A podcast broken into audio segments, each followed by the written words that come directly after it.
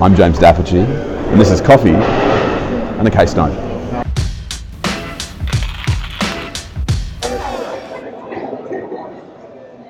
Guys, today I wanted to have another chat with you about corporate oppression, and this is a case that I've jumped up and down a little bit with you um, for the last few weeks or so. This is Shanahan and Jatese. Now, as many of you know, corporate oppression, there are two sections of the Corps Act that we need to pay attention to. Section 232 is our sort of jurisdictional section. That's the section that says if there's commercial unfairness, then the court has a discretion to make an order pursuant to 233. So if we think of it, 232 was their discretion, 233, what orders can the court make? Right? Okay. So now we turn to the case. You and I and a few others are eye surgeons. We operate hospital in Canberra and we all hold shares in the company that operates the eye hospital. And things tick over very well for a number of years until a minority bunch of shareholders decide to retire while the majority continue to work.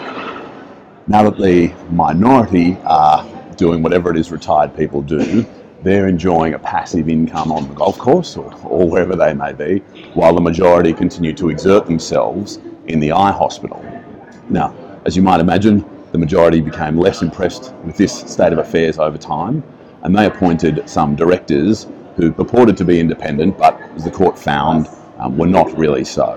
And these majority directors, if we can, if we can call them that, they did a number of things, but two of the big things they did was prevent the accreditation of a new eye surgeon who could have really brought the hospital back to um, back to real uh, to a real high operating level.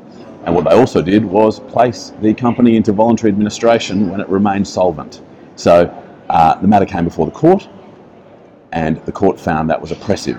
Now, one fact I haven't told you about is that during the voluntary administration, the minority, our golfers, our retirees, sold their shares to the majority and they sold them for a figure of, let's say, 1.7 million.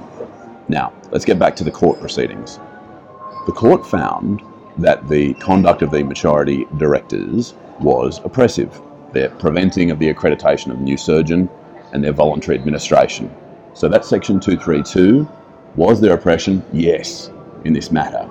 So then the court turned to section 233 and said, right, there has been oppression, shall the court exercise its discretion to order relief? 232 test, done. 233 relief, hmm.